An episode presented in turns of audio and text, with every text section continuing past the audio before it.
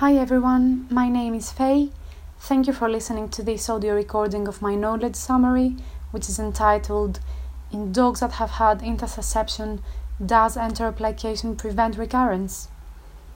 So, this question was chosen due to the fact that in first opinion practice, we often come across intussusception cases that we have to operate on.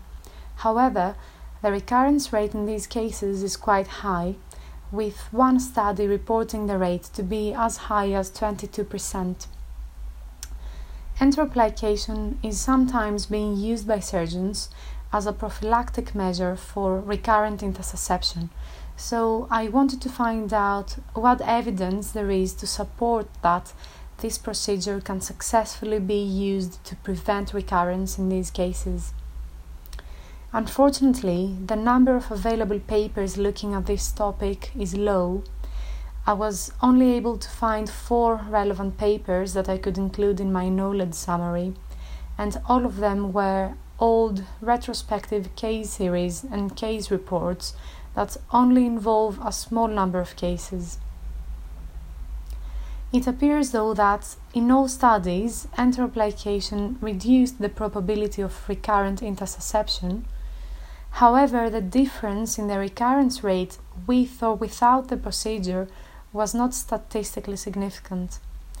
Further to this, it appears that enteroplication can result into some severe complications, including intestinal obstruction and strangulation of the enteroplicated loops. In three out of four studies, it was recommended that when enteroplication is performed, it should include the entire small intestine and not just a part of it. At this point, it's probably worth mentioning that there was only one case in all four studies that had undergone enteroplication and developed subsequent intussusception, and this case had undergone a jejunal plication alone. So there wasn't really anything surprising in any of the evidence, and unfortunately, due to the low number of the studies published, due to their retrospective nature, and due to the small number of cases that they involved, it is impossible to say for certain that plication does reduce the recurrence rate, since there could be other factors which have not yet been identified affecting that as well. Therefore, future higher quality research is warranted in order to be able to make more definitive conclusions on this topic.